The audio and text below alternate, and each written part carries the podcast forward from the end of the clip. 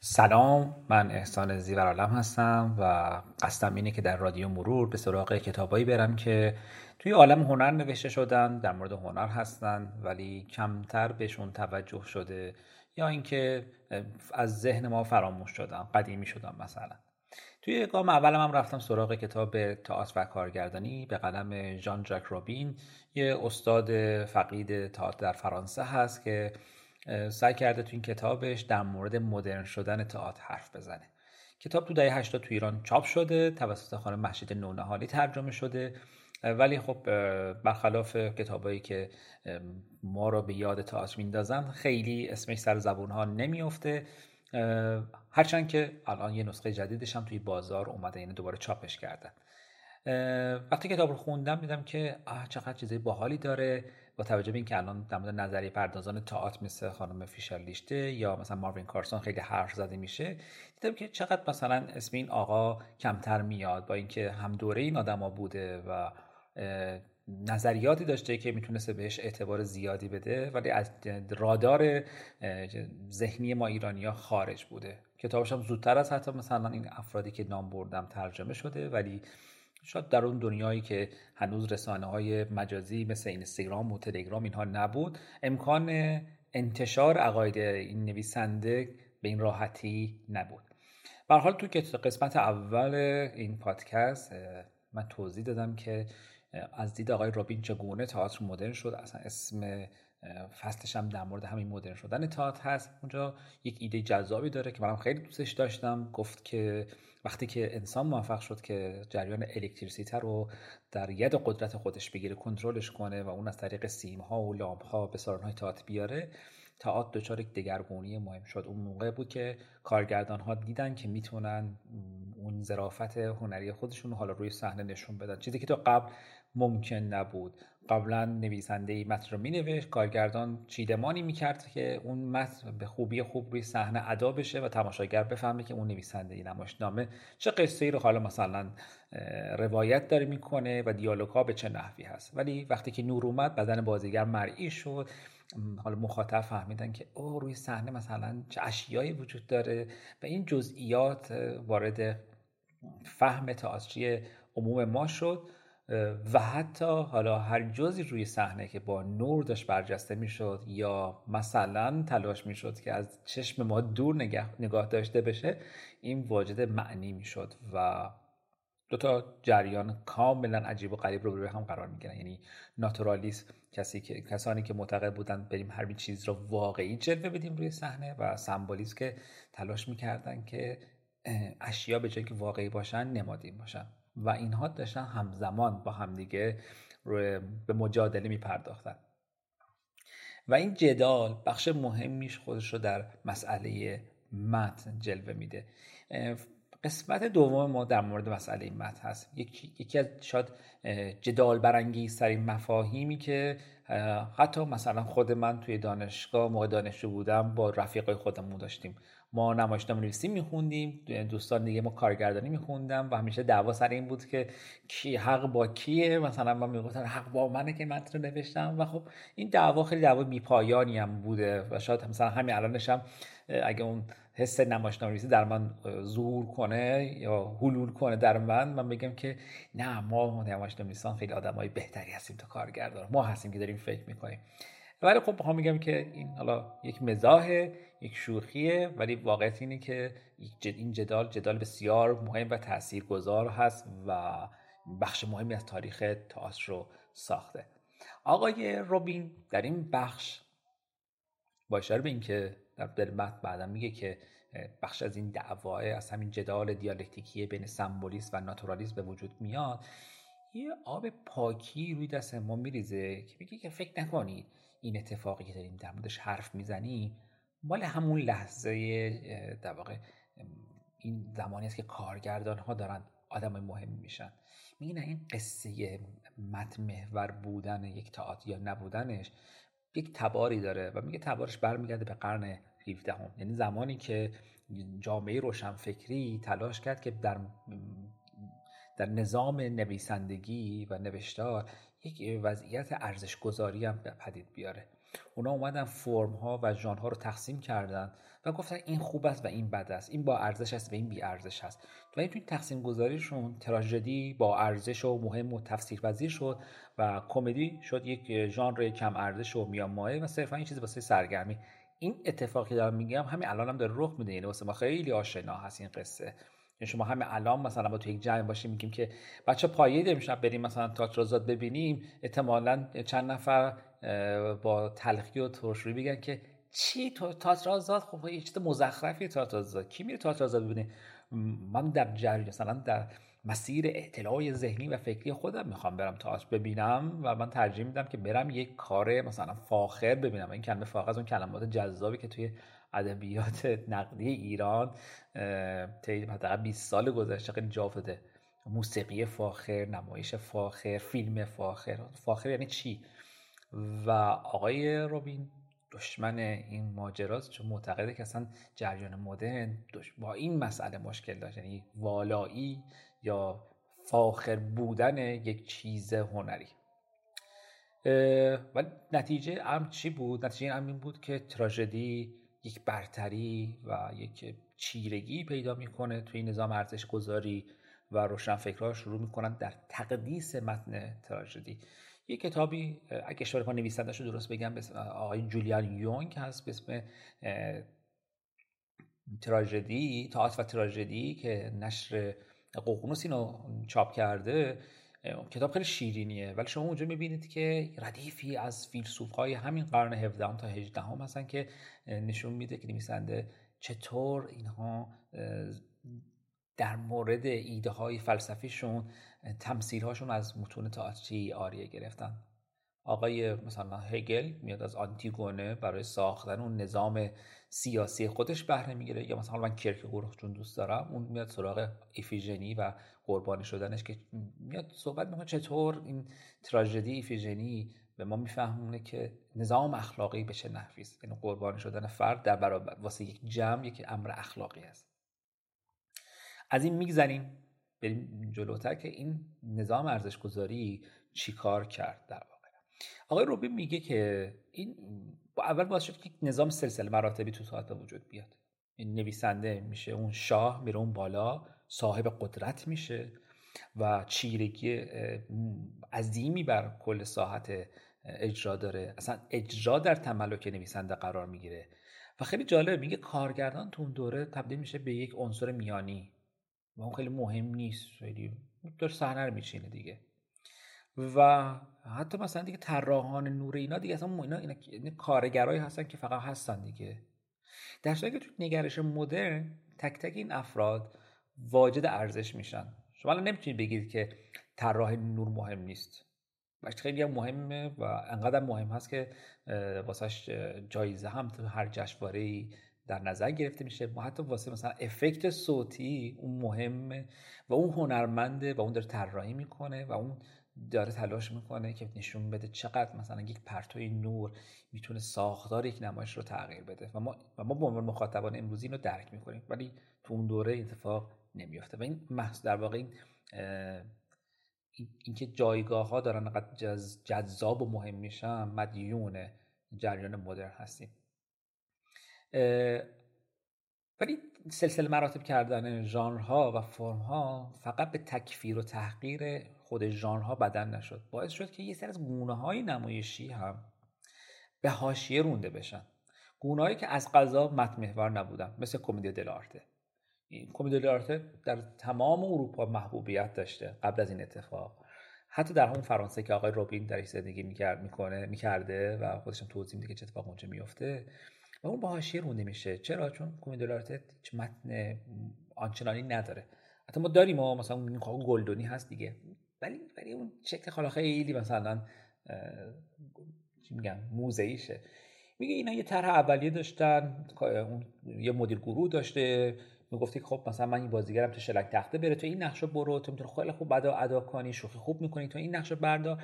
و اینو بر حسب موقعیت هم همه این اجرا رو عوض می‌کردن. و میگه حتی چون مسافرت می‌کردن از یه شهر به شهر دیگه میگه اجرا یک شب با شهر دیگه هم عوض می‌شد. خیلی من یاد مثلا بنگاه های شادمانی میندازه. شما در خاطرات مهدی مصری مثلا برید مرور کنید. اونا هم همین جوری بودن. یعنی مثلا اون, روز مثلا توی مملکتی اتفاقی افتاده بوده. اینا برمی داشتن اینو عوضش می‌کردن. توی تئاتر هم همین شکلیه. اینه که معتاد تئاتر هستن بریم پای حرفاشون بشنوید. یکی از افتخاراتشون اینه که میگن آقا ما هر شب میریم چیز جدید می‌بینیم و باز میخندیم. چون اینکه تکراری قرار نیست بشه. و دلارتم در واقع به یک نوعی از این مسیر تبعیت می‌کرده. پس در چنین شرایطی فیلسوف میگه که نه دلارت چی چی؟ بریدینش دور.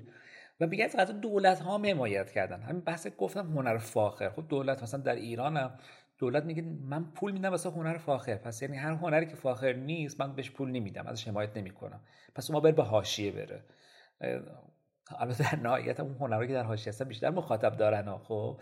ولی نکته سر این هست که چقدر دولت ها هم تاثیر داشتن که این سری فرم از بین بروند. شاید ناخواسته بوده باشه ولی به حال این کار داشته اتفاق میافتاده و جریان مدرن اونها رو احیا می‌کنه. در ادامه میگم که چجوری.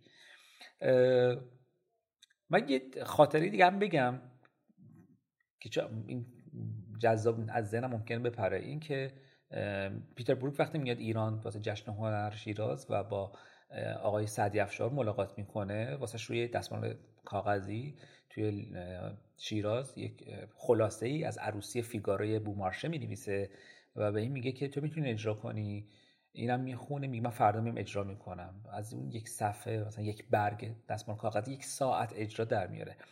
و می‌خوام بگم که ببین این سنت دل آرته کمدی دل آرته که ما تو ایران هم داریم به نوع جذابش چطور دل پیتر بروک رو به دست میاره و بروک بعدها در دهه هفتاد سعدی افشار رو می‌بره پاریس و واسش اجرا می‌گذاره تو این تئاتر خودش. پس این واسه ما آشناست. این اتفاق که داره آقای روبین واسه ما تعریف می‌کنه خیلی خیلی آشناست. میگه به قدر آرته پانتومیم خیلی محبوب بوده به حاشیه رونده میشه و این ارتقای تراژدی تبدیل به یک پدیده ایدولوژیکی میشه. همین الانم باز میگم ما اینو تجربه می‌تونیم بکنیم. کمدی هایی که الان روی مثلا پرده سینما هستن با وجود که میفروشن بد می‌تونن باشن چون حتی می‌تونن از ایدولوژی نه حکومت ها ایدولوژی افراد منتقد خارج باشه و اونا سعی می‌کنن این رو منکوبش حتی بکنن. میگه دنیای مدرن یکی از کاری که انجام داد این بود که این هژمونی ایدولوژی های این شکلی رو سعی کرد که بشکنه و اون تحمیل والا بودگی هنر رو از رو دوش هنرمند برداره. اصلا هم آسون نبوده. اصلا آسون نبوده. مجبور بودن با یک نظام ارزش گذاری فرهنگستانی مبارزه کنن و واسه تئاتر به نظر من سخت‌ترم بوده. در مورد مثلا نقاشی ما می‌دونیم که خب امپرسیونیستا میان نمایشگاه مترودین رو برگزار می‌کنن. یک داستان بسیار جذابی داره. فرنگستان هنر فرانسه مثلا هر سال نمایشگاه برگزار می‌کرد تو حوزه نقاشی. یه سری جوان بودن ایدهاشون متفاوت از مثلا نگرش های اون بوت زمانی یعنی روانس بوده و اینا رو رد می‌کنن. اینها میرن گروهی یک نمایشگاه دیگر برگزار می‌کردن و از غذا اون نمایشگاه به اسم نمایشگاه مترودین محبوبیت پیدا می‌کنه. ولی چیز یادمون باشه توی قصه های اقتصاد هنر این مثال خیلی جذابیه. که اونجا دلال ها خیلی نقش پررنگی داشتن. این دلال ها رفتند و دیدن که خب این نقاشی ها رو مثلا نمی‌تونن برن به پادشاه مثلا فلان کشور بفروشن. نمی‌تونن به آریستوکرات ها بفروشن. نمی‌تونن به طبقات بالای ثروتمند بفروشن. ولی می‌تونن مثلا به بورژواهایی که از دل انقلاب صنعتی به وجود اومدن بفروشن. اونا پول داشتن ولی پول روبنز نداشتن. ولی می‌تونستن مثلا کار مانه رو بخرن.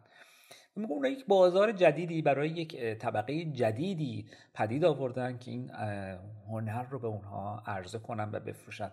و نکته مهمش اینجاست تئاتر کالا نبود. تئاتر رو نمی‌شد بفروشیش. واسه همین خیلی سخته. آقای روبین آقای روبین توی فصل اولش که من توضیح دادم میگه که تا تا به زمانم حتی نیست. تا اجرا میشه و میمیره. واسه همین میگه ما چیز مثل سرقت هنری تو تئاتر نداریم. چون کسی که برمیداره یه کاری رو مثلا از الگوهای مثلا نفر قبلی استفاده می‌کنه هیچ وقت اون نیست. شما نمی‌تونید کپیش کنید. نه بازیگرش اونه نه زمانش اونه نه سالانش اونه. مثلا چیزی مثل نعل به نعل اجرا کردن نداره. مثل سینما نیست بتونید تمام پلان ها رو مثلا عین اون در بیارید. و این زنده بودنش موجب با تموم شدنش به مرگ ختم میشه و نفر بعدی هم از روم بسازه مال خودشه. مال در واقع تقلید نیست. ایده جذابی ها. من نمیگم من طرفدار این ایده هستم یا نه. می‌تونم ولی بهش فکر کنم. شما می‌تونید بهش فکر بکنید. و خب وقتی توی این وضعیت هست یک نمایشی مثلا امشب اجرا میشه و فردا شب اجرا نمیشه و اینو چجوری می‌خوام مثلا به طبقات دیگر بفروشند؟ و پس مبارزه با اون نظام فرهنگستانی خیلی سخته. یعنی شما هم الان مثلا تو وضعیت امروز اگه مثلا یک گونه تئاتری محبوب بشه شکستن اون گونه برای در واقع ظهور گونه دیگر آسون نیست. اون گیشه در اختیار اون گونه است. حالا میگذریم ازش. ما در داریم دو در دوره صحبت کنیم که این مبارزات شکل گرفته. این مبارزات تو دو سطح داره رخ میده. یک سطحش کسانی هستن که کماکان به متن علاقه دارن. مثل کوپو مثل لومان مثل اسونسلافسکی حتی. و اینها با از متن دور نمیشن. به یه عده هستن که به حال علم مبارزه علیه تسلط متن این کلمه تسلط متن رو در نظر بگیرید علیه خود متن نیستن علیه تسلط متن هستن. مثل آرتو و کریک یا مرهولد. اینا دو گروه میشن. ما بیم گروه اول رو بررسی کنیم. این اون قسمتی که کوپو و لومان رو مثلا مثال آوردم و افراد دیگه هم هستن. این گروه از کجا ظهور می‌کنن و چی میگن و اینها می‌خوایم بحث بکنیم و ببینید بازم خیلی جالبه. ما بازم در یک وضعیت دیالکتیکی هستیم. این شاید تو هنرهای دیگه به این شکل وجود نداشته باشه. شما در سینما مثلا نمی‌تونی که سینما دچار یک وضعیت دیالکتیکی بوده. سینما مثلا تهش اینه که یک سینمای بازاری هست یک سینمای هنری هست. ولی تو دو تا گروه هنری دقیقا روبرو همدیگه قرار می‌گیرن در تمام ادوار گفتیم که توی بحث اول سمبولیسم در برابر ناتورالیسم هست. اینجا می‌تونیم بگیم که موافقان متن در برابر مخالفان متن قرار می‌گیرن. البته هر دوتاشون معتقدن که کارگردان خدا هست. این قصدشون اینه که کارگردان رو به ارج برسونن. ولی اینکه متن رو باید مثلا بذاریم کنار یا نه اینجا محل جداله. جدالی که آقای کوپو میگه که نیمه اول قرن بیستم خیلی درگیرش بوده. چرا درگیرش بوده؟ شما وقتی شما میرید یک متن رو انتخاب می‌کنید عموما باور بر اینه که این متن یک نمایشنامه که در واقع دست شما هست کلیدش دست نمایشنامه نویسه و کارگردان و بازیگر و وظیفش اینه که معنایی که توی این متن گنجونده شده رو کشف کنه و به تماشاگر شیر فهم کنه. و خیلی جالبه که تو آقای, برنا... آقای روبین اشاره می‌کنه که یکی دلیلی که سارا برنار تو فرانسه محبوب بوده دقیقا همینه. چون سارا برنار بیان خیلی خوبی داشته و جستای خیلی خوبی می‌گرفته نسبت به آنچه که توی متنا بوده و تماشاگرها. احتمالا وقتی اجرای سارا برنار رو می‌دیدن گفتم واو چقدر این مثلا باله ها فهمیدم حالا. مثلا اگه مثلا حالا گرترود بازی می‌کردم آه حالا فهمیدم چرا گرترود مثلا اینجوری بود و اینها. من نمی‌دونم واقعا سارا برنار نقش گرترود بازی کردی یا مثال ذهنی خودم بود. می‌دونی بازم یک جور ارزش گذاری هایی هست مثلا. آه این بازیگر می‌تواند این را بگوید مثلا این نقش در بیاره خب؟ و جریان مدرن قصدش اینه که به یک نوعی اینها رو بشکنه. حالا اینکه شکست یا نشکست هم می‌تونیم در انتهای این بحثمون بهش فکر بکنیم. قبل از که وارد اسامی بشیم آقای روبین یک چیز جذابی هم میگه.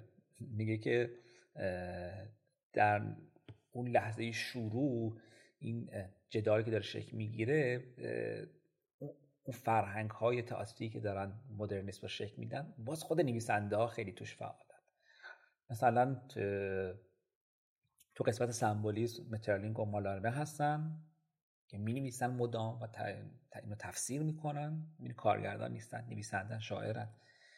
و تو جبهه مخالف هم وقتی آنتو مثلا می‌خواسته یه اجرایی رو روی صحنه بره میره سراغ مثلا تورستوی و تورگنیف و استینبرگ و این چیزا. و اینجا حالا ورود می‌کنیم به اولین شهره ماجرا یعنی آقای استنیسلافسکی تاریخ تئاتر که مرور کنیم. در ابتدای قرن بیستم این هنرمند روز وقتی می‌خواست کار کنه نمیره مثلا. بگه که خب دوستان قراره مثلا ما یک به اون که فکر می‌کنیم قرار یک اجرایی بریم چیکار کنیم؟ و دوستی که در گروه بوده میگه آقای استسلافسکی می‌تونیم آنچه در دنیای بیرون رخ میده ما به صورت مستند روی صحنه اجرا کنیم با شیوه فکری شما. نه. ایشون میره چخوف و گورکی رو انتخاب می‌کنه که روی صحنه ببره.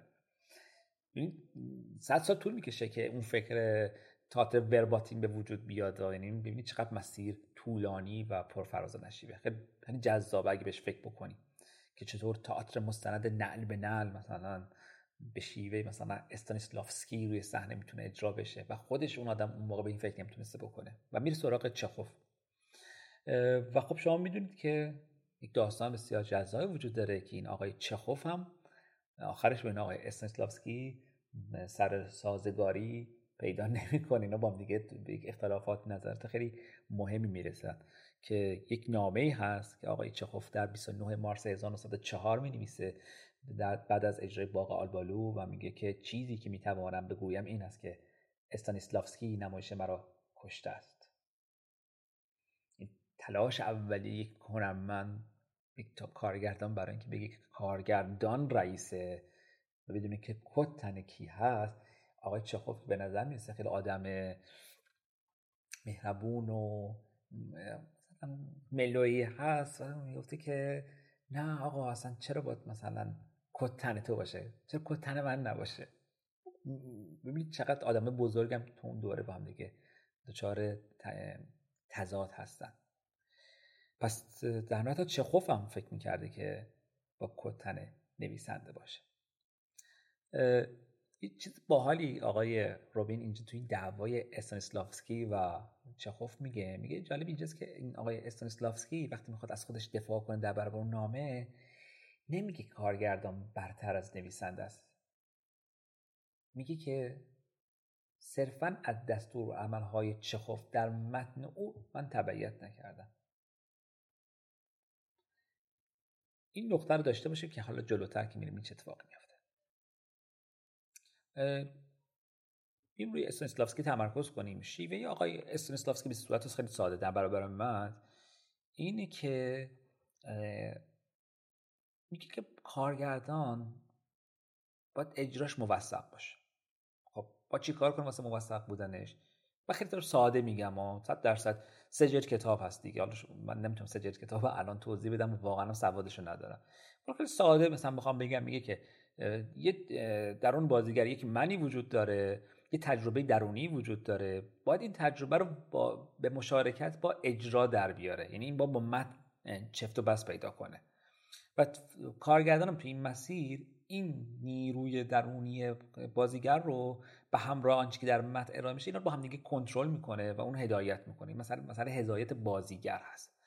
و توی این شرایط بازیگر نقش خیلی پررنگ پیدا می‌کنه. و در برابرش قدرت متن کم میشه. نمیگیم متن نابود میشه متن داره قدرتش کم میشه. و خیلی جالبه اکثر اجراهایی که اقتباس از متون چخوف هست الان دارم بهش فکر می‌کنم می‌بینم که چقدر این بازیگرهای متون چخوفی این تلاش رو دارن که خودشون رو برجسته بکنن. این قابلیت رو واقعا به بازیگر میده که خودش رو بروز بده. علکی نیست برای چخوف دیگه. نفر دوم که روبین توی این حوزه که اینا که هنوز متن قبول دارن به یک نوعی ژان کوپو هست. ژان کوپو یه منتقد معروف تئاتر در فرانسه بود. یک سالن تا مدیری سالن تئاتر بود اسم ویو کلمبیه. و این آقای کوپو دنبال نوعی نابگرایی بود. نابگراییش هم چی بود؟ می‌گفت که بیایم اجراها اجرا رو از قراردادهای قدیمی ما اینو توهی کنیم آری کنیم. و یکی از مهمترین کاری که می‌کنیم اینه که بیام صحنه رو اصلا لختش بکنیم اوریان سازی کنیم سالن صحنه تئاتر رو. که توضیح میدم که این ایدهش از کجا میاد اینها. آقای کوپو خیلی باحال وقت داشتم میخوندم. خیلی متاسفانه خیلی خوب نمیشناختمش. و وقتی این کتاب روبین داشتم میخوندم فهمیدم که چقدر ایداش شبیه ایدای عبدالحسین نوشینه. هدف اصلیش اینه که میگه باید یک اجرا با بیان های درست و قدرت کلام بازیگر همراه باشه با گویا باشه. این نگرش زیبا شناختیش در تئاتر ویو کلمبیه این بوده که ما صحنه رو لخت می‌کنیم بدون دکور یک دکور زدایی می‌کنیم در واقع که در قبالش قدرت ادبی متن برجسته بشه. و توی این وضعیت هست که کارگردان میاد متن رو موشکافی می‌کنه جز به جز کنه اونو تفسیر می‌کنه و به بازیگرش در واقع شیر فهم می‌کنه و میگه که باید این کارو بکنیم. خب قسمت اولش که گفتیم بیان و این چیزا هست منو یاد عبدالحسین نوشی میندازه که اون هم تو کتاب که در مورد تاعت نوشته می‌بینیم که چقدر تاکیدش روی مثلا آکسان و درست تلفظ کردن و حروف و استفاده به جا از واژگان اینها هست. یعنی اگه اون مرحوم زنده بود الان این صدای من می‌شدید احتمالا یک بد بیرای به من می‌گفت که این چقدر بد حرف می‌زنه چرا حروفش انقدر مثلا زایه است و چرا بالا پاییناشی نفس نمی‌کشه اصلا چرا اینو و و و هزاران چیز دیگه. خب من از روی ایشون عذرخواهی می‌کنم چون واقعا من تربیت صدا نشدم و البته هم خیلی علاقه ای به اون سبک و سیاق ندارم.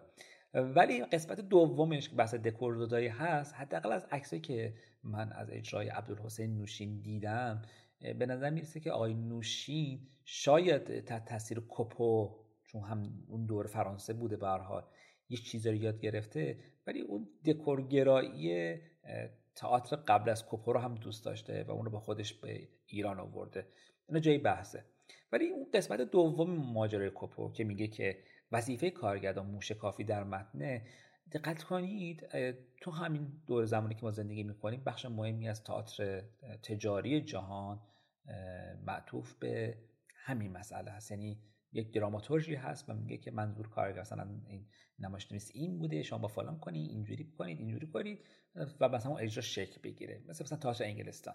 وقتی جالب بحث تئاتر انگلستان شد. من واسه پایان‌نامه خودم وقتی سراغ آرکادیای استوپاد رفتم به یک دفترچه بسیار زخیمی روبرو شدم که واژه به واژه نمایشنامه استوپار توضیح داده شده بود. مثلا به فرض اونجا اسمی از گناه اونان میاد که یک داستان هست در کتاب مقدس و اونجا توضیح میده که گناه اونان چیه کجای کتاب مقدس اومده تفسیرش چیه که تماشا اون بازیگر بدونه داره در مورد چی حرف می‌زنه.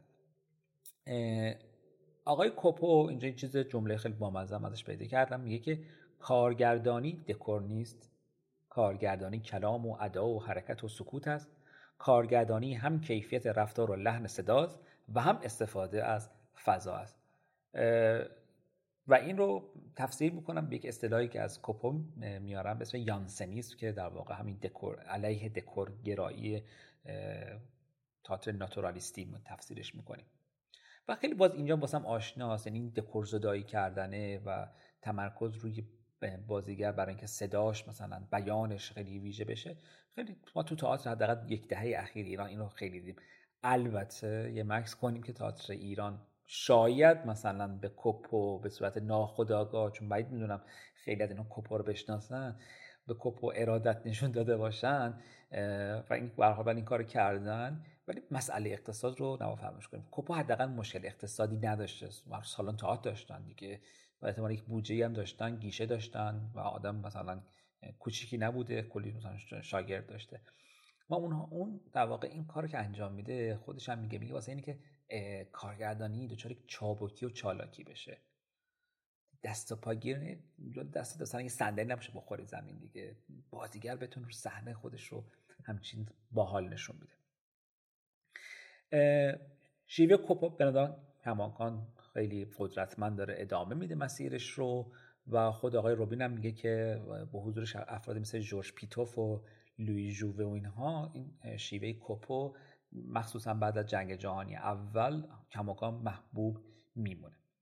خب شاید شما بگید که خب تو اون دوره مثلا مرهولد و کریک و آرتو هم بودن دیگه و چرا مثلا با ایده کوپو اینقدر مثلا فراگیر بشه بخش مهمی از تئاتر مثلا؟ حالا فرانسه مثال می‌زنه و من میگم که خیلی جای دنیا اتفاق میفته آقای روبی به این نکته جذاب اشاره می‌کنه. میگه که میگه مرتولد و کریک با وجود همه کاری که می‌کردن اینا تماشاگران محرمی داشتن و ایده هاشون قرار نبود از این از این بیشتر بره جلو. و آرتو هم در یک بیابان فریاد میکشیده. این, این یادم باشه این آدم ها در یک دنیای یعنی با یک دنیای بزرگی روبرو نبودن. یک مثلا هنرمندان بفروش نبودن مثلا که بگن که بریم مثلا امشب مثلا کریک ببینیم. نه اینها هنوز خیلی با جامعه ای که می‌تونستن اینا رو کشف کنن فاصله داشتن. خب اگه مثلا بعد از جنگ جهان دوم فکر کنیم افراد مثل ژان ویلار دارن تحت تفکر کوپو کار می‌کنن. خب من گفتم که این آقای روبین بر فرانسوی هست اون جلسه اول و واسه فرانسه به حال نوشابه بهتری رو در نظر می‌گیره که واسه افراد سرش رو باز کنه. بهش با حق بدیم دیگه به حال ما شاید سنگ می‌خوایم یه تاریخ تئاتر بنویسیم قسمت ایرانش رو پررنگ تر می‌کنیم. آقای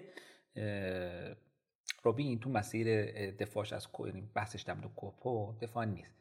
میاد میگه که خب مثلا ژان ویلار و شارل دولن و ژان لوی باردام هستن که اینا تو میانه دهه هفتاد داشتن یه کارایی می‌کردن.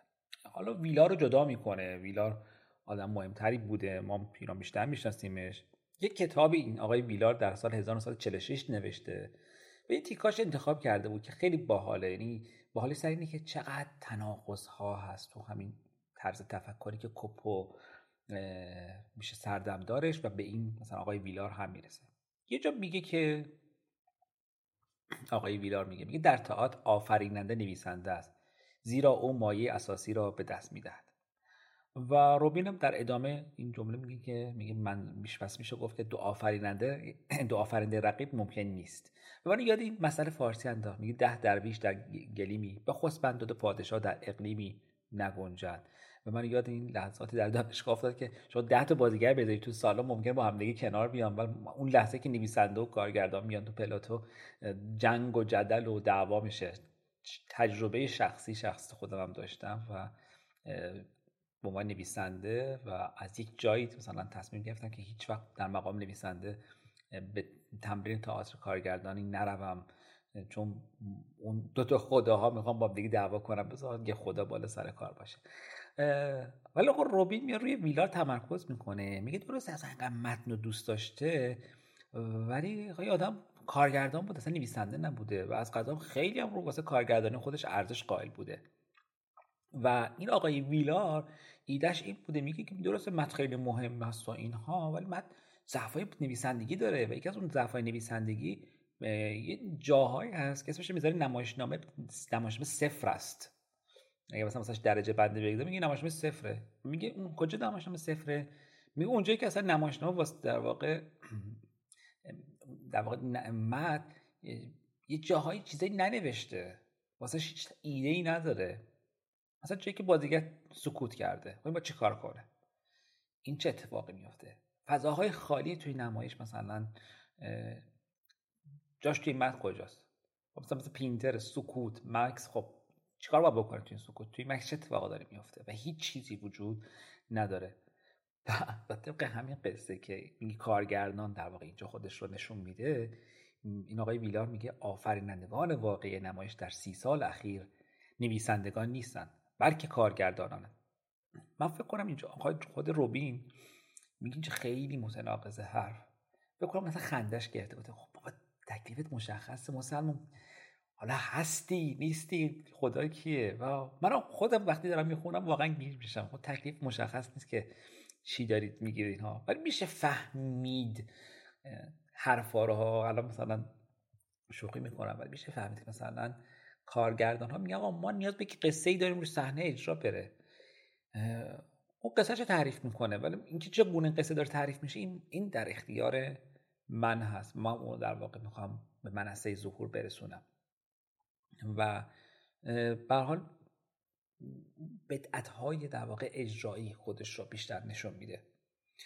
خب حالا این افرادی بودن که طرفدار متن بودن و ازشون بگذریم بریم سراغ گروه دوم. گروه دوم کسانی بودن که گفتن آقا این تاج سر متن و خیر سرتون برش داریم بندازیمشون اون ور یکی مثل کلیک مرهول و آرتو واقعا همینجوری بوده. این قلزتی که من گفتم بزنیم زیر مثلا همه چیز بوده یا نه. اول ببینیم که چرا این افراد با متن مشکل داشتن. درک این مسئله خیلی مهمه. یکی این که وقتی که متن انقدر قدرتمند باشه خب دست کارگردان آزادی عملش خیلی کمه. مجبور همین چیزی که دستور عملی که جلو هست اجرا کنی. مثلا کارگردان ضعیفی هم باشی بازیگر میگه خب ما اینجا با چی کار کنیم؟ تو متن چی نوشت همون کار انجام بده دیگه. خیلی معمول. دومی که امکان ابتکار رو از کارگردان ممکنه سلب کنه و تجربه شخصی کارگردان قسمتی که اسانس هنر رو کارگردان وارد اجرا میشه ممکن این رو هم در واقع منکوب کنه. و از همه مهمتر که کارگردان مجبور مختزیات بازآفرینی که از بیرون به اجراش وارد میشه رو هم بپذیره یا به اونا تن بده. و اونجا اینجا خیلی جمله بامزه ای داره آقای روبین. میگه که صحنه آری از تاتریکالیته میشه. وارگی اجرا در واقع دچار یک وضعیت بدی میشه. ما دیگه تئاتر نمی‌بینیم. اونه که در مرخورد هستن اینو بهتر می‌تونن درک اونه که اون مطالعه کردن. میاد با گوردن کریک شروع می‌کنه. به اولین کسی که این مسئله رو مطرح می‌کنه. اون یک آرمان شهر در نظر داره که تو اون آرمان شهرش میگه که با ترمز متن اینجا بکشیم. ببخشید. کریک میگه ترمز متن باید بکشیم و بیم از نو ماجرا رو بررسی کنیم. ولی آقای روبینگ مسئله میگه. میگه این ترمز متن کشیدن برابر با دشمن مت بودن نیست. چیزی که خیلی مثلا تفسیر آره آقا کریک اصلا گفته قور بابای شکسپیر چقدر مثلا مثلا به درد نمی‌خوره اجرا کردنش. خب درست شکسپیر رو دوست نداشته اجرا کنه. ولی به معنی نبوده که نویسنده رو خلعیت بکنه. هدفش چیز دیگه بوده. می‌خواستم آقا کارگردان برتر از نویسنده آمد پدیده. چرا؟ میگه آقا مت با مزه میگه کریک میگه اگه مت شاهکار نباشه ولی اجرا شاهکار باشه امتیاز این اجرا با کیه؟ خیلی سال خوبیه. اون بحثای دوگماتیستی جدال برانگیز کف حیات مثلا. دانشگاه رو به بذاریم کنار. سال این این سال خوبه. آقای رفتیم که اجرا دیدیم خیلی شاهکار بود. مت بسیار بد بوده رو کاغذ. امتیاز این اجرا با کیه؟ با نویسنده است یا کارگردان؟ اگه از یه متن بد یه اجرا خوب تولید کنیم این نامردی نیست. بیایم بیایم بیرون میگه عجب چیز خوبی نوشته بودی نویسنده ها. خب آقای کریک احتمال این رو دوست نداشته این کارو بکنه. یعنی فهمیده که اینجا باید هم تحمل کنیم و بگیم که کارگردانی که داره چیز خوب تولید می‌کنه و ما رو به وجد میاره. سال 1905 آقای کریک یک مکالمه نویسه بین یک دوستدار تئاتر و یک مدیر صحنه که من می‌خوام این بخشش رو از رو بخونم. دوستدار تئاتر میگه آیا این یعنی که هیچ وقت نباید هملت را اجرا کرد؟ مدیر صحنه میگه چنین اظهار نظری چه فایده ای دارد؟ باز هم چند سباهی آن را اجرا می کنند و وظیفه بازیگران این خواهد بود که کارشان را به بهترین شکلی انجام دهند. اما روزی خواهد رسید که تئاتر دیگر نمایشنامه برای اجرا نخواهد داشت و آن وقت آثاری خاص هنر خود خلق خواهد کرد. دوستدار تئاتر میگه آن وقت این آثار موقع آن وقت این آثار موقع روحانی یا از برخانی ناقص به نظر خواهند آمد؟ مدیر صحنه میگه بیشک این آثار در همه جا بجز روی صحنه ناقص خواهند بود و هر جایی که بازی و رنگ و خط و هماهنگی حرکت و دکور نباشد کیفیت نخواهند کرد. آقای روبی میگه این مکالمه نشون میده که چقدر این آقای کریک در زمان خودش در اندیشی جسور بوده. به این کلمه مدیر صحنه یادون باشین به جای کارگردان استفاده می کریک. بعد میشه کریک بعدا میشه بعدا یک قسمت مجزا از رو مقالاتش داشته باشه. میگه حالا بیایم تو همون دوره مرهول تو روسیه داشته کار می‌کرده و تو جلسه قبلا گفتم که مرهول از کریک دعوت می‌کنه که بیاد مسکو. مرهول یک مؤسسه داره به درام نو و آقا روبی میگه تو اون موقع مرهول مرهول هم علیه متن نیست برخلاف تصور ما. بلکه میگه قصدش کاویدن امکانات تئاتریکالیته در قبال اجرای متنه. میگه به جای که متن رو اجرا کنیم می‌خوایم یک چیز به متن تئاتریکالیته بدیم. یعنی قصدش مبارزه با اون شیوه تقلیدگرایی روانشناختی یا اون واقع گرایی جامعه شناختی که آقای استنسلافسکی که از غذا استادش هم بوده سردم دارش بوده. می‌خواد یعنی می‌خواد با اون بجنگه. و میگه یادم باشه تو همون دوره آقای مرهود از مترلینگ اجرا میره از کارلون اجرا میره از ایبسن اجرا میره. این بعد انتخاب می‌کرده. نمی‌رفت مثلا بود آقا مثلا میگم حالا مثلا مرخول طرفدار سیرک بوده. سیرک اجرا نمی‌کردن به میگه میگه از یک متنی در واقع الهام می‌گرفته که اونها روی صحنه بره. و این میگه تصورمون رو بیایم احیا کنیم. این اصلاحش کنیم. میگه ما فکر می‌کنیم که این تصور ما اینه که ارتباط بدن بازیگر و فرم بدنش با فضا بازی های آمیخته با حرکت و سکون استفاده پرتنگ صدای انسان. اینا مثلا در مورد آقای مرهولد میشه گفت. ولی خب به حال اینا توی بطن یک متنی داره خودشو ظهور میده. و از یک متنی هم معرف یاد می‌کنه به اسم باتریس که نوشته مترالینگ که اونو در واقع اجرا می‌کنه و میگه که تو اون متن آقای مرهولد پژوهش های تصویر و موسیقیاییش رو در واقع شروع می‌کنه به تمرین کردن و آزمودن. و خیلی جالبه میگه یکی از اون اتیکت ها و برچسب که بعدا منجر به شاید کلمه شهادت بد نباشه بگیم در مورد مهرهورد همین جاست یعنی این کلمه فرمالیست گفتن این آدم فرمالیسته محصول همین هست. چون فرمالیست رو در زدودن مد مثلا میشه ترجمهش کرد و میگه که ببین هزینه هم داشت واسه مرهولد یعنی همین کچ فهمی در مورد مرهولد منجر به قتلش میشه. یعنی اگه میفهمیدن که خب بابا این داره از روی متنی به حال اجرا میره شاید مثلا زنده میموند و کارهای بیشتری می‌کرد و انقدر ناقص نمیموند. یعنی توی اوج خدا حافظی کردن خیلی تلخه. آقای مرهولد واسه تئاتریکالیتش بریم سراغ ایده هاش یه ایده خیلی خوبی داشت. این که میگه که ما باید به نوعی از تئاتر برسیم که این تئاتر خودش یه هنر باشه. ولی واسه رسیدن به این هنره میاد از خیلی چیزا در واقع استفاده می‌کنه. نقاشی موسیقی رقص. و خب مثلا اون ماسک مثلا باله و سیک و کمد دلارته میاد وارد اجراش میشه. وقتی که این هنرها رو یکی یکی داره وارد می‌کنه اونجا داره جای متن هم تنگ و تنگتر میشه. خب انقلاب 1917 هم رخ میده. این روش هم حفظ می‌کنه و خب کسی نفهمه که آقا مثلا من بالا رو دارم در مثلا متن کارلون اجرا می‌کنم و خب به قطع می‌رسه. روبین اینجا میگه میگه اساسا این برچسب فرمالیسم که به مرهول زده میشه صحت نداره. حالا ما هم اینو مثلا اینجور مرور می‌کنیم که خب راست میگه دیگه. میگه همش رو فرم نبوده که. میگه فرمالیسم فرمالیست بودن میرهولد معطوف به عدم پذیرش متن به عنوان اساس نمایشنامه بود. ولی در نهایت اینه که قصد مرهولد این بوده که معناهای متفاوتی از متنها به مخاطبش منتقل بکنه. چرا؟ اینجا چیزی که مرهولد به نظرم برای ما نویسنده ها حداقل من کارگردان نیستم به حال مهم میشه. میگه که ممکن توی تاریخ اهداف نویسنده دیگه امکاناتش رو از دست بده. تماشاگرها در ادوار مختلف تغییر می‌کنن. دیگه اون معنی اون زمانی نویسنده رو درک ممکن نکنه. هدف نویسنده تو دل تاریخ دست نخورده باقی نمیمونه. آدم مختلف میان و به این تفسیرهای مختلف میدن. و مخاطبم دیگه مخاطب مثلا اون اون زمان نیست که نویسنده براش نوشته. من مثال میگم الان مثلا الان من بیام یک نمایشنامه در مورد 1402 مشخصا ماه آبان ایران یک چیزی بنویسم. 50 سال بعد نه مخاطب آبان 1402 وجود داره من اون فهم اون دوره. و همه چی معطوف میشه به خانش اون 1452 که آدما چه شکلی شدن. و کیا در مورد مثلا این متن حرف زدن؟ اگه حرف زده باشن البته. و این, این چیزی که به از مرهول ما کمتر بهش توجه می‌کنیم. میگه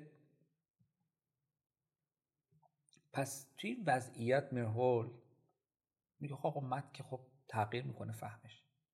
ببین تاجش رو برداریم بدیمش به اون وضعیت توهم آفرینی که روی صحنه به کمک دکور و مهارت بدنی بازیگر به وجود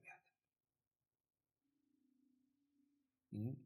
حالا جلوه بسری هست که داره روی صحنه خودش رو نمود پیدا می‌کنه. ببین چقدر داریم از کوپویی که می‌گفت صحنه لخت باشه داریم آدمی می‌رسیم که صحنه رو داره برعکس از تصویر پر می‌کنه. یه رد دیگه ای که بر فرمالیسم مرهورد آقای روبی میاره میگه همین بعد که تو سال 1918 میاد مستقیما با مایکوفسکی کار می‌کنه که اون نویسنده بود.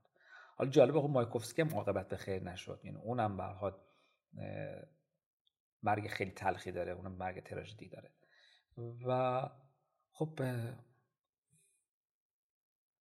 خیلی خیلی عجیب غریبه. یعنی من موقع اینو خوندم بودم خودم واقعا به این فکر نکرده بودم که چطور به یه آدمایی یه برچسبای زده میشه و می‌رسیم به این لحظه خیلی تلخ و میگه ها یه چیز خیلی مهمی هست. میگه مرهولد بنی نویسنده آدمه که الان ما یاد کردیم شاید جز اولین افرادی هست که اصلا رفت به سراغ متون مدرن. متونی که دیگه از اون ساختارهای کلاسیک تبعیت نمی‌کردن.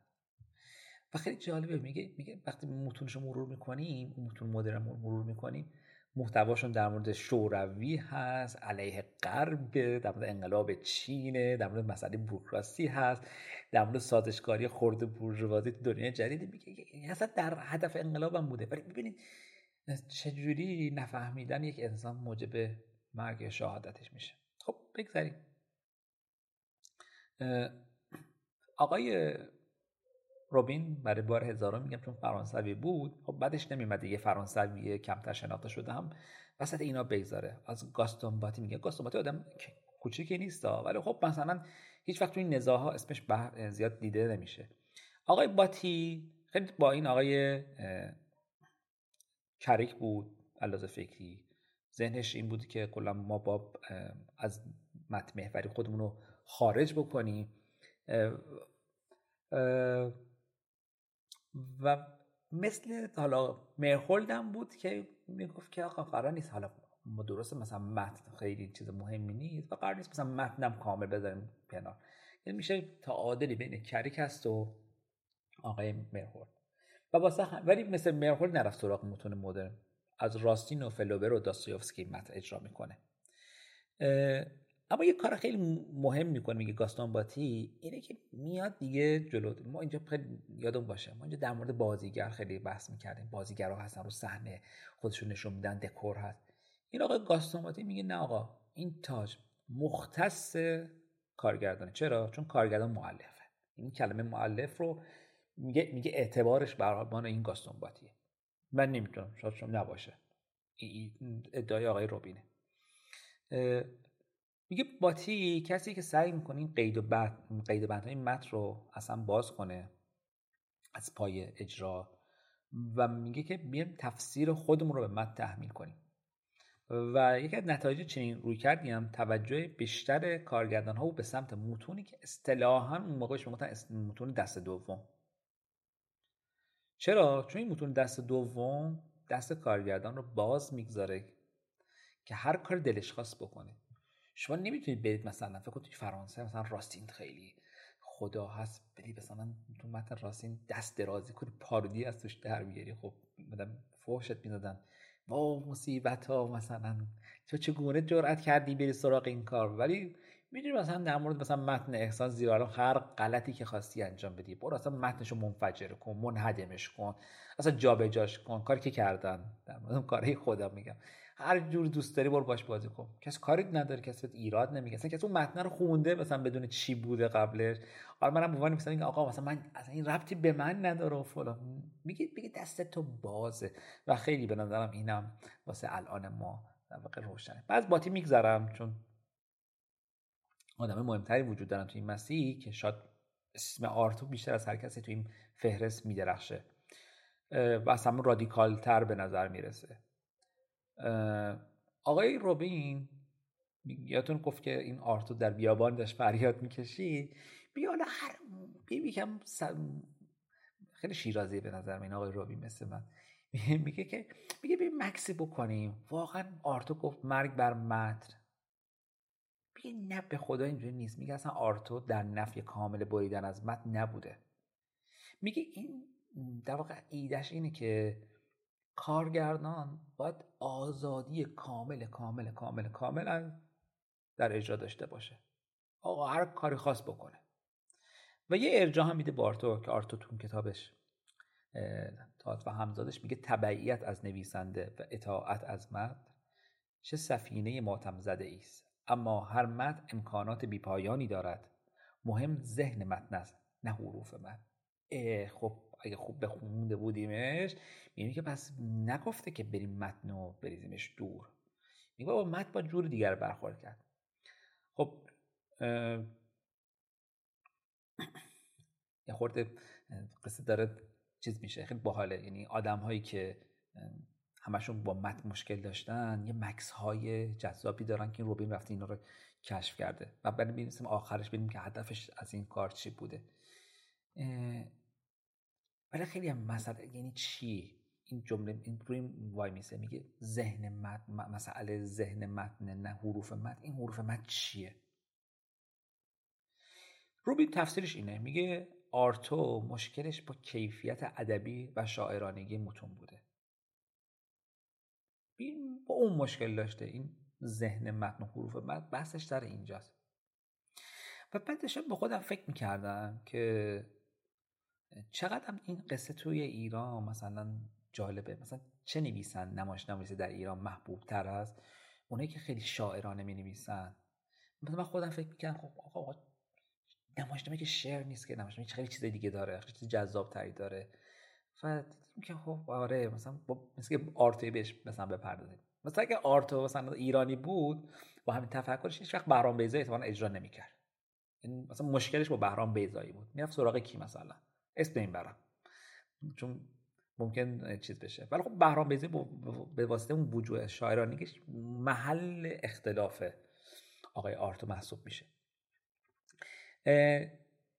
چیزی که مهمه یعنی چرا مثلا با بهرام بیزه ممکن اختلاف بخوره؟ چون آرتو قصدش این بود که این تئاتر این چیزی که در اجرا میشه رو از چیزی به اسم نمایش نام نویسی مستقلش بکنه. بحثش سر این بود که تئاتر باید به امکانات خودش تکیه بکنه و مد یک امکان نیست واسش. نباید بره زیر مثلا مدلول هایی که از مد به وجود میاد. چون اصلا رسالت تئاتر انتقال معنای عقلانی نیست. به حال نمایشنامه هم یه هدف یه پیامی داره دیگه. هدفش این نیست که اون چیزی که تو اون نمایشنامه نوشته شده را ارائه بده. چون اصلا بیزه اومد قرار نیست در مرگی هست که ایده های تاریخی و سیاسی آقای بیزایی رو کارگردان عینا برداره به ما منتقل بکنه. میگه معتقد بوده که تماشاگر میره توی سالن میشینه. سالن محلی قرار در واقع محلی میشه برای اینکه تماشاگر دچار یک پالایش بشه. مختصر آرتو مخالف تعقل سازی تئاتر غربیه. و واسه اون تئاتر غربی که مثل عقلانی باشه یک واژم استفاده می‌کنه. میگه این سرطان هست. شاید این انتخاب این کلمه نشون میده چقدر این آدم شورشی بوده. معتقد بوده که باید تو سالن نفس تماشاگر بریده بشه. و این نفس, بری... نفس گیریه یه زبانی می‌خواد که اون زبان زبان واژه ها نیست. و اینجاست که باید مرگ به صورت استعاری بر اجرا حاکم بشه تا تماشاگر فریاد بزنه. مثل این تصویری شبیه برزخ داره آدم دارن به سمت مثلا مجازات هاشون حرکت می‌کنن.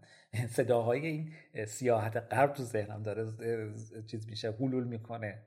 شاید مثلا اون کاست هم نشون میذاشتم واسه این آقای آرتی میگو آه همینه. نگاه کن چقدر وحشتناک چقدر شقاوت توش وجود داره. بچه بودیم خود چیزایی گوش می‌دادیم ولی کن اینجا هم آقای روبی میگه که استوب اینجا یه سری تناقض وجود داره. اینکه زبان چجوری بذاریم کنار؟ وقتی که هنوز وابسته به زبانی. آرتو جواب میده که ما به جایی که واجه هایی که حامل معنا هستیم بیم از این واجه های که شبیه اوراد هستن استفاده کنیم. دوباره رو به اینجا یه نقد وارد می‌کنه میگه که خب باشه تو مبارزات علیه متنه. ولی آیا این مبارزه تو علیه متن منجر به بازیابی تئاتر کالیته میشه؟ و میگه نمیشه. چرا؟ چون که معنا حالا داره توی رویداد تئاتری پدیدار میشه که این در واقع معنا سازیه از کنترل کارگردان خارج میشه. دیگه در ید قدرت اون نیست. چیزی که بعدا گروتفسکی بهش اشاره می‌کنه میگیم بهش میگیم برخورده. چیزی که من خیلی در اجراهای این مدلی که طرفدار آرتو بودم بحث این بود که خب تو می‌خوای معنا تو میگی من معنا گریزی کنم ولی ما وقتی میریم بیرون با خودمون یه سری معناها میاریم بیرون. شاید اون معنی که من با خودم میارم بیرون هیچ ربطی به اجرای تو نداشته باشه ولی اتفاق افتاده. و در مواجهه تماشاگر با متن آن چیزی که ایده ای تئاتر آرتوی هست به نظر روبین امکان تحقق نداره. شما نمی‌تونید تماشاگر رو کنترلش بکنید بگی نه معنا نگیر وایسا. اون معنا رو تو ذهنش می‌سازه.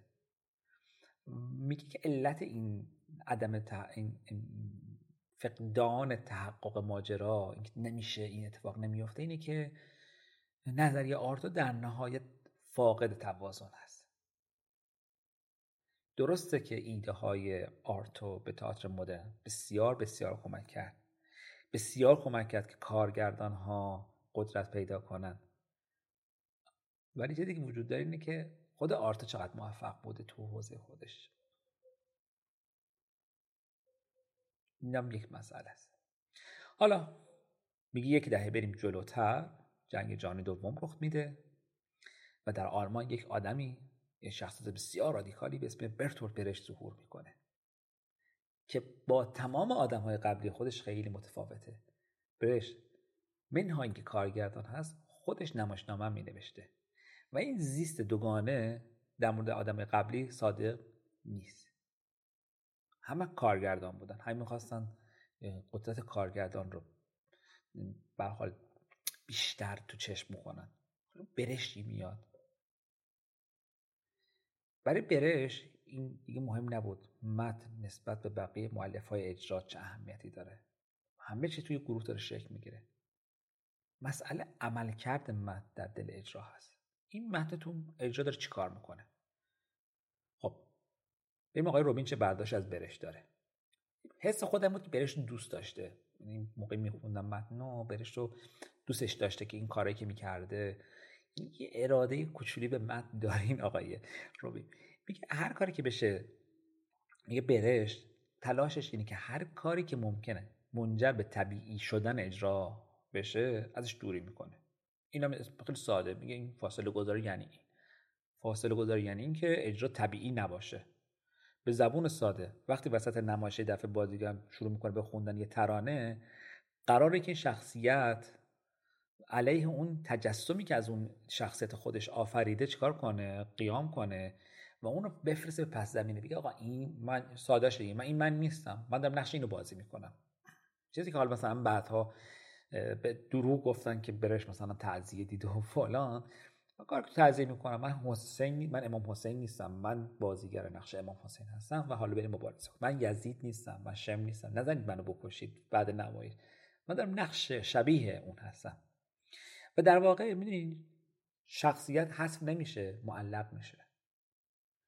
کالیگی در مثلا آدم آدم است اون کسی که بازش می‌کنه شخصیت کالیگی رو شروع می‌کنه آواز خوندن و رقصیدن اون یه جا نگهش میداری. این اینه. حالا من در قامت بازیگر و همسرای این نمایش می‌خوام واسه شما آوازم بخونم.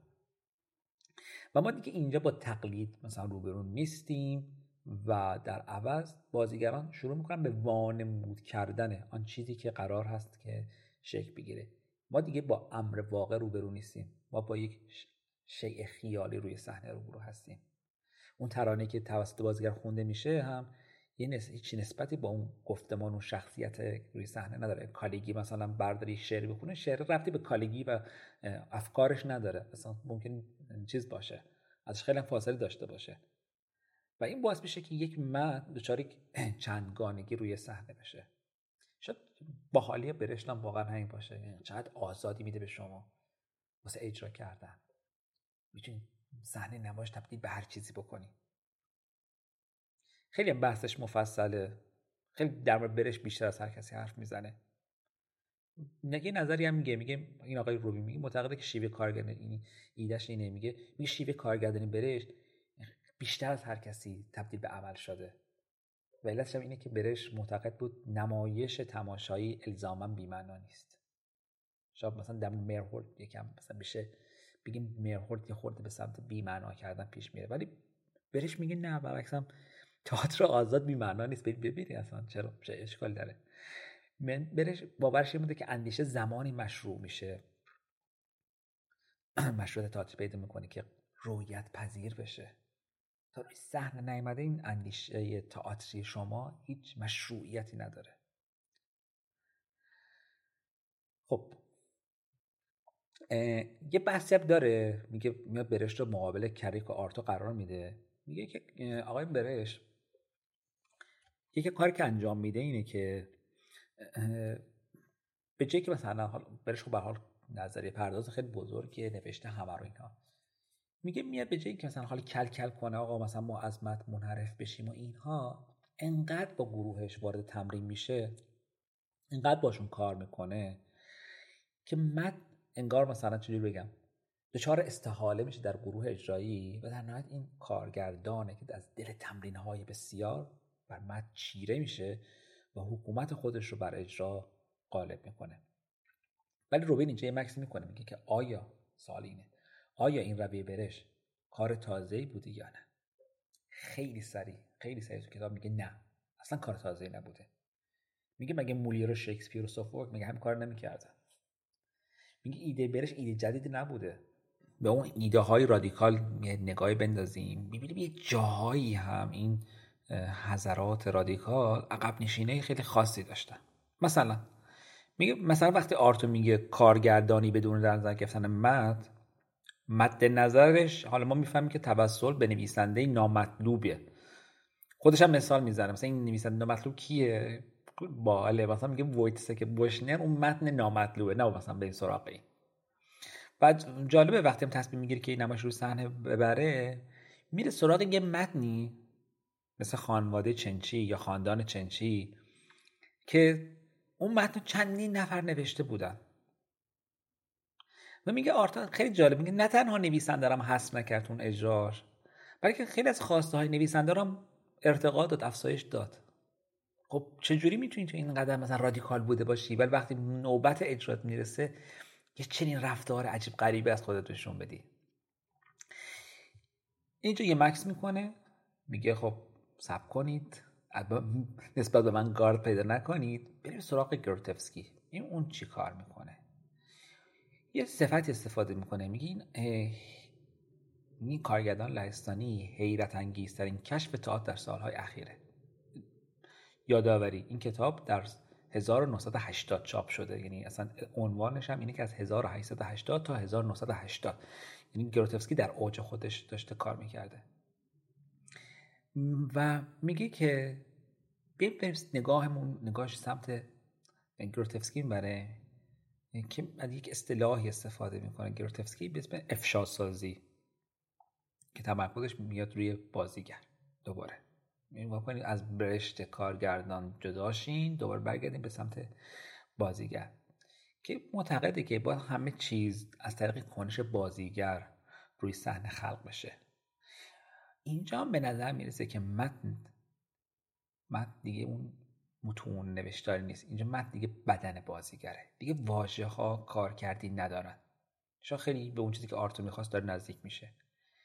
البته روبین باز اینجا ما یه اما میاره واسه ما. میگه که وقتی نگاه می‌کنیم به اجراهای گروتفسکی باز می‌بینیم که اسم یک نویسنده معروف اون وسط هست. مارلو هست کالجون هست. کالجون که مثلا اون همیشه شاهزاده. اجرا در ایران هم روی صحنه میباره. خب متن کالجونه میگه بیایم بریم سراغ کتاب خود آقای گروتفسکی به اسم تاتر بیچیزی. میگه سه فصلش رو اختصاص داده در مورد همین موضوع. که حالا میشه بعدا مثلا کتاب گروتفسکی رو بعد بیایم تبدیل کنیم به یکی از این مثلا که اونجا چی گفته گروتفسکی.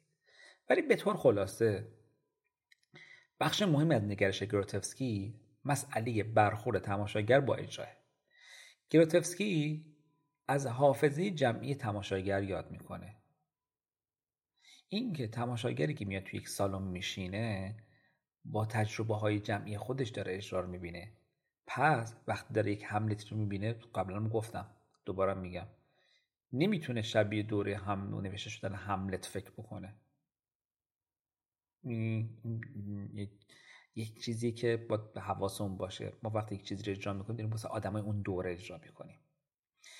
و میاد یک در واقع بخش رو انتخاب می‌کنه. از گروتفسکی در واقع همین چیزها مثلا انتخاب موضوع ها متنا میگه که گروتفسکی اینو میگه. این آثار مجذوبم می‌کنند زیرا به ما امکان مواجه های صادقانه می‌دهند. مواجه های خشن و ناگهانی میان اعتقادات و تجربه های زندگی نسل های پیشین. از یک سو و تجربه و پیش های های شخصیمان از سوی دیگر. برخورد. تقابل بین در واقع دو تا چیز کاملا متفاوت. حالا یک یک نقطه مشترک دارن می‌رسن میگه پس توی شرایط مد بر حسب مختزیات متنی که دسته در واقع گروه هست بر حسب درون نگری بازیگر خرد تیکه تیکه میشه و وقت اجرا میشه این دوباره شکل می‌گیره. این همه چیز داره از مجرای تجربه جمعیه و اون چیزی که اون گروه زیستش زیسته در واقع شخصی ما ادراک میشه. مثالی میاره به نمایش آکروپولیس که من حالا امیدوارم شما دیده باشین در دسترسه. میگه اون اجرا خب توی کلیسای جامعه کراکوف اجرا میشه. و شاید مثلا از دید یک مذهبی خیلی کفرآمیز باشه. آقا یه گروه تئاتری بلند شدن رفتن توی کلیسای جامعه دارن اجرا میرن. اونم به اون شیوه. و خب خیلی تصویرم چیز هست دیگه. یک جوره اشاره هایی به مسیح داره. ولی میگه این کفر نیست. این تو دوره امروز ما برعکس خیلی با وضعیت ما همراه میشه. چرا؟ چون تصویر مسیح هایی که داره گروتفسکی تولید می‌کنه برابر با فروپاشی نظام های ارزشی که از غذا تو دل تو صحنه مثلا مکان کلیسا می‌تونه باستا پیدا کنه. و این حمله به ارزش نیست. این پرسش درباره ارزشه. و تو این پرسشگری تماشاگر می‌تونه خودش رو از خود از اون خود بیگانگی که همین جهان مدرنم بهش تحمیل کرده خودش رو آزاد کنه. بپرس آقا چی ارزش؟ نه اینکه خیلی باحاله. خیلی مثلا نمایشه که ما میریم می‌بینیم به تو میگه که ببین این بد است مطلقا. میگه که مخالف این قصه است. از خود بپرس این خوب است یا بد است. خیلی ساده دارم توضیح میدم این پرسش در مورد در مورد ارزش. آیا این ارزش هست یا نیست؟ مثلا با خیلی فیلم داریم می‌بینیم که برای مثال میگم مثلا در نقد یک یک پدیده ای و حکم می‌کنه آقا اصلا این تو مثلا با علیه این باشی. ولی میگه گروتفسکی به ما کمک می‌کنه که در اون پدیده پرسش کنیم. و نظر ش... احتمالا بر تجربه شخصی ناخودآگاه جمعی بود و شروع می‌کنیم به یک در قضاوت کردن. پایان ف... کتاب این فصل به آریان مینشکین در واقع اختصاص پیدا می‌کنه. به باز فرانسوی هست و آقای رومینم هم دوره خانم مینشکین بوده. میگه میگه اونا یه ایده جذابی آوردن تو گروهشون که این ایده شاید مثلا الان هم خیلی جذاب باشه. شاید مثلا به شما مثلا بگید که چی اجرا کنی؟ بگیم که این کاری که مینشکین تو گروه تئاتر خورشید انجام بده بد نیست. به نظر تو ایران خیلی شدن این نیست با توجه روی ایرانی. اینی که اومدن نگارش جمعی کردن. و هر کسی به قولی از اون چیزی که خودش داشت به این متن اضافه می‌کرد. یعنی یکی بدا پردازی بلد بوده یکی دلغکی بلد بوده یکی کمدل آرته بلد بوده. هر, کسی به حال از اون فهم خودش نسبت به اون چیزی که مثلا اجرا کنن یک چیزی به این متن اجرا می‌کردن. و البته میگه که این بدا پردازی هم خیلی خودجوش نبوده و مینوشکین در واقع اینا رو کنترل می‌کرده. تفکر جمعیه که متن تولید می‌کنه. و کارگردان کسی که این تفکر جمعی رو یک انسجام بهش میده. حالا یک چیز با مزم تعریف می‌کنه. میگه که میگه این خانم اگر مثلا بحث برشته داشتیم که مثلا چگونه مثلا با بحث ایده های کریک همراه میشه و اون رو عملی می‌کنه. میگه میگه مینوشکین هم موفق میشه که از ایده های مهم کریک یعنی که کارگردان می‌تونه مدیر صحنه باشه رو عملی می‌کنه. اینم باحال. ببینید خیلی جذابش اینجاست که این ایده ها هیچ وقت نمیمردن. این ایده ها مدام ظهور می‌کردن و ولی در یک قالب دیگه قرار می‌گرفتن. و شاید که از مسائلی که ما باید بهش فکر بکنیم اینه که مثلا ما میریم آرتو می‌خونیم ما نمی‌تونیم آرتو رو مثلا عین همون چیزی که مثلا این بنده خدا گفته اجرا کنیم. ما آدم اون دوره نیستیم که. ما نیازمند این هستیم که به این ایده مثلا آرتو یک چیز جدیدی اضافه بکنیم و از دلش مثلا یک چیز متفاوتی در بیاد. این خیلی مهمه این انگیزه رو میده. خب حالا بریم اون سراغ نتیجه گیری میگه که حالا ببینیم که این جدال تاریخی بین متن اجرا در عصر مدرن نتیجهش چیه؟ خب نتیجه خیلی ساده نیست. قصه فراتر از دعواهای مثلا شخصی ما هست. حالا کی کارگردان خفنتر یا نویسنده. ولی یه چیزی رخ داده. ما الان همه معتقدیم که کلمه همه هم خوب نیست. بخش بزرگی از ما معتقده که متن مقدس نیست. با اینکه روی کاغذ ممکنه خیلی خود بسنده باشه به عنوان اثر ادبی. ولی خانش پذیره و کارگردان می‌تونه از زیر سایه نویسنده خودش رو خارج کنه و مستقل باشه. وقتی هم که ما میریم یک نمایش رو می‌بینیم ما عموما دیگه عادت کردیم که اجرا رو قضاوت کنیم. ما در مورد متن خیلی فکر نمی کنیم این یک سواله است که مثلا من داشتم. اینکه مثلا میرن تو این جشنواره های تئاتر که اجرا میشه جایزه نمایشنامه نویسی میدن. من همیشه واسم سواله به چیه نمایشنامه دارن جایزه میدن؟ شما متن خوندید؟ بدم اینجا روبین یه تلنگری به میده. اون جایزه رو میدن با حذفش کنن. به شما متن خوندید؟ چه آقا مثلا به قصه ای داری نمایشنامه احتمالا جایزه میدی. که همین هستا. چرا؟ چون که من جایزه نمایشنامه رو به نمایشنامه‌ای میدن که قصه قصه پردازی خیلی مثلا زیبایی دارن خیلی باحالن خیلی خطی خیلی کلاسیک قصه تعریف می‌کنن. مثلا دوره هایی بوده من یادم مثلا انقدر اجراهایی بودن که توش متن مشخص نبود کجا هست جایزه نمایشنامه‌نویسی نمی‌دادن. ولی میگه که به حال اینجا خیلی نکته مهمی هست که رادیکالیسم ابتدای قرن بیستم در نهایت موفق به حذف متن نشده. بلکه باعث نوآوری در همزیستی متن و اجرا شده. یعنی اگه می‌خوام اون جایزه که شما گفتم اگه می‌خوان جایزه بدن بدن. باید اینو بدن. این جایزه که چطور آی کارگردان و نویسنده تونستن با هم دیگه مچ بشن خوب کردن. این به این باعث این ارزش جایزه داره. ما امروز با متنها هزاران کار می‌کنیم. اقتباس می‌کنیم خانش می‌کنیم پارودی ازشون می‌سازیم. این متنها هم سیال. چجوری آنامورفیک شدن. حتی حتی متن اجراهایی که به ظاهر متن گریز هستن مثال میاره شخصا در کتابش مثل انشتن در ساحل با ویلسون. میگه وقتی نگاه می‌کنیم که اون قنای شاعرانگی که توی متنهای کلاسیک وجود داشت رو در خودش هم می‌کنه. این درسته از متن فرار می‌کنه ولی جالب از واژه ها فرار می‌کنه ولی اون شاعرانگی رو با خودش میاره. و از همه مهمتر آقا در این 120 ساله که مثلا این دعواشه گرفته مگه نویسنده ها رفتن خونه نشین شدن؟ گفتن ما دیگه نمی نویسیم دیگه. غلط کردیم. یه کار مثلا رفتیم نویسنده شدیم. نه اونا بیکار نموندن. اونا هم قضا پا به پای کارگردان کار کردن. اونا دست به خلاقیت زدن. اونا مدام شیوه هاشون عوض کردن مثلا ما کافیه مثلا نگاه کنیم تو این صد سال گذشته چه نمایشنامه نویسان روی اسمشون توی فهرست بهترین ها اومده. همین الان مسابقه بگذاری فکر کنم تعداد نمایشنامه نویسایی که می‌شناسیم از تعداد کارگردان ها بیشتر باشه. حالا اینجا روبین بحث رو با یه سال جذاب تموم می‌کنه و منم سعی می‌کنم که گفتارم با این تموم بشه. اینکه آیا میشه این جهش رخ داده در جهان تئاتر رو با ضعف یا زوال یکی از این پدیده ها برابر دونست یا نه؟ بریم واسه حالا جلسه بعد ببینیم که آقای روبین آیا از این پرسشش به جوابی می‌رسد یا نه؟ فعلا.